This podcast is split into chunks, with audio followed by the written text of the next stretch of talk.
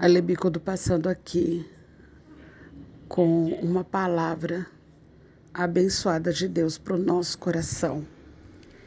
E hoje Deus me levou a refletir sobre como nós temos nos portado, como nós temos agido, né?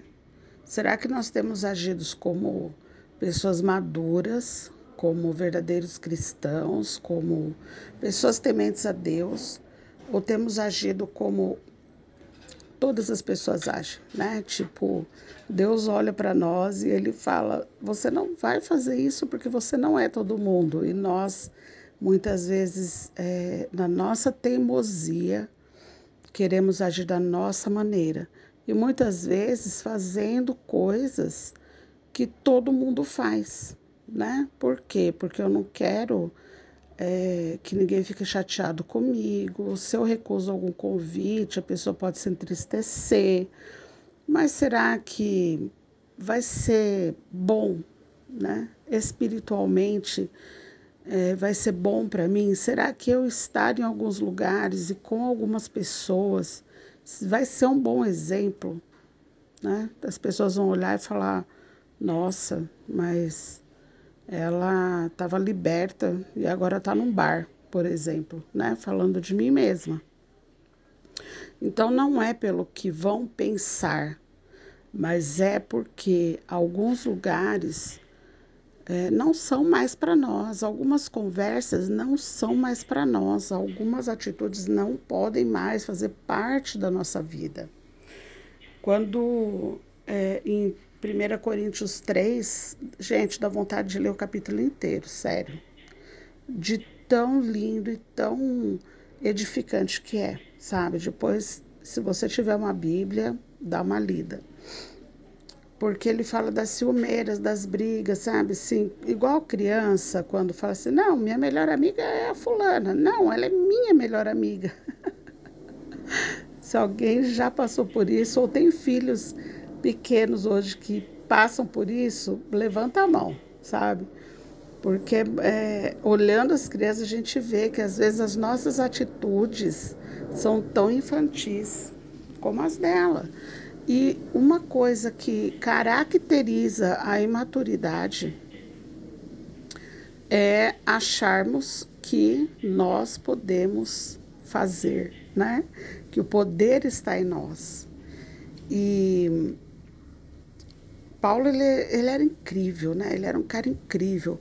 Ele, era, ele escreveu quase setenta por cento do Novo Testamento e mesmo assim ele dizia, eu sou o menor de todos os apóstolos, eu sou o menor, eu sou o mais pecador. Por quê? Porque ele entendia, ele entendia qual era o papel dele no reino. Qual era o papel dele, né? É plantar, jogar semente, semear na vida das pessoas, né? E quando eu entendi que esse é o propósito de Deus para a minha vida, né? Que é lançar as sementes do reino e que essas sementes caiam nos corações, o resto já não depende mais de mim, o resto já não é mais É, o meu papel. Olha que coisa, só para confirmar que é isso, sabe? Que nós precisamos fazer, cumprir o ide, ide e pregai o evangelho a todas as criaturas. Não é você ir e obrigar a pessoa a ir para a igreja. Você ir e obrigar a pessoa a acreditar em Jesus, não. Ide, pregai a palavra. O resto é com ele. Olha só, numa situação que estava acontecendo lá na comunidade de Corinto, né? Uns falavam, não, eu sou discípulo de Paulo, não, eu sou discípulo de Apolo. Paulo falou, opa, o que está acontecendo? Aí ele diz assim, eu plantei e Apolo regou a planta, mas foi Deus quem fez a semente crescer. Ou seja, ele instituiu a igreja. Apolo ficou lá pregando, Apolo andava com ele, Apolo também ensinava, mas quem deu crescimento, tanto individual como cristão, como para a igreja, foi Deus. E aí ele continua, de modo que não importa nem o que planta, nem o que rega, mas sim Deus que dá o crescimento. Pois não existe diferença entre a pessoa que planta e a pessoa que rega.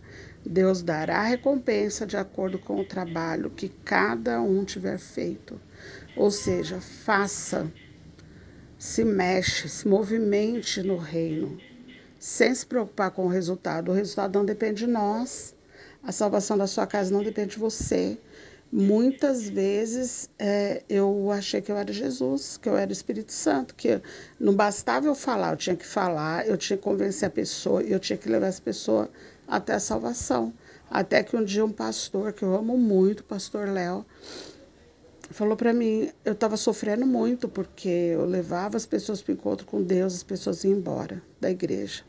Eu levava as pessoas iam embora. Ou, depois de um tempo, eu comecei a ver esses frutos. Mas eu estava sofrendo nessa época. E aí ele falou para mim, Ale, é assim, ó, você pega na mão da pessoa e traz ela até a porta da salvação. Você prega o evangelho, você fala, você ama, mas entrar é uma decisão da pessoa, porque você não é Jesus. E naquele dia eu entendi, falei, glória a Deus, vou parar de sofrer. Vou parar de sofrer, porque hoje eu entendo que porque muitos ainda não chegaram até Jesus, porque não tem quem pregue, não tem quem fale, não tem quem se disponha. Então eu falei para o Senhor, eis-me aqui, envia-me a mim. Eu vou falar, onde quer que eu esteja, eu vou falar do seu nome. Por quê? Porque eu amo as vidas e eu sei que a vontade de Deus é a salvação de todos, de todos. Não importa o que você pense de você mesmo, o que você pense do seu vizinho, o que você pense de quem quer que seja. Deus tem o pensamento dele acima do nosso e ele sabe, ele quer que todos sejam salvos. É uma escolha individual, sim, mas se nós não falarmos de Jesus, se nós não mostrarmos ao mundo, sabe que, que Ele é maravilhoso, que não é o que Ele pode fazer, mas que Ele é Senhor. Salvador é uma função. Senhor é o que Ele é em nós. As pessoas não vão conhecê-lo. E nós, um dia, sabe, vamos ter que prestar conta disso, mas...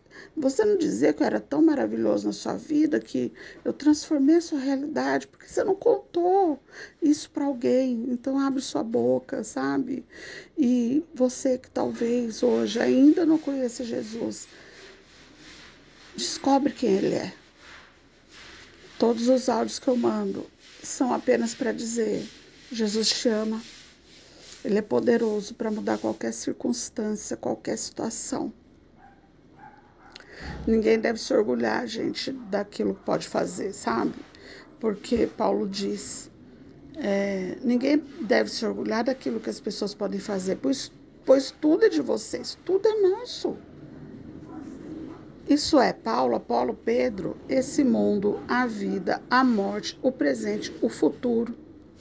Tudo isso pertence a vocês e vocês pertencem a Cristo. E Cristo pertence a Deus. Que hoje seja um dia de você definitivamente colocar os seus pensamentos nas coisas do céu e falar, Senhor, eis-me aqui, eis-me aqui, faz a obra que o Senhor tanto sonha na minha vida. Eu não quero destruir o que o Senhor tem feito há anos na minha vida por conta de uma, de um egoísmo, por conta de uma vontade própria. Que seja o Senhor a guiar e que eu entenda que nada, nada nessa vida que eu tenho depende de mim. E eu confio no Senhor. Deus te abençoe.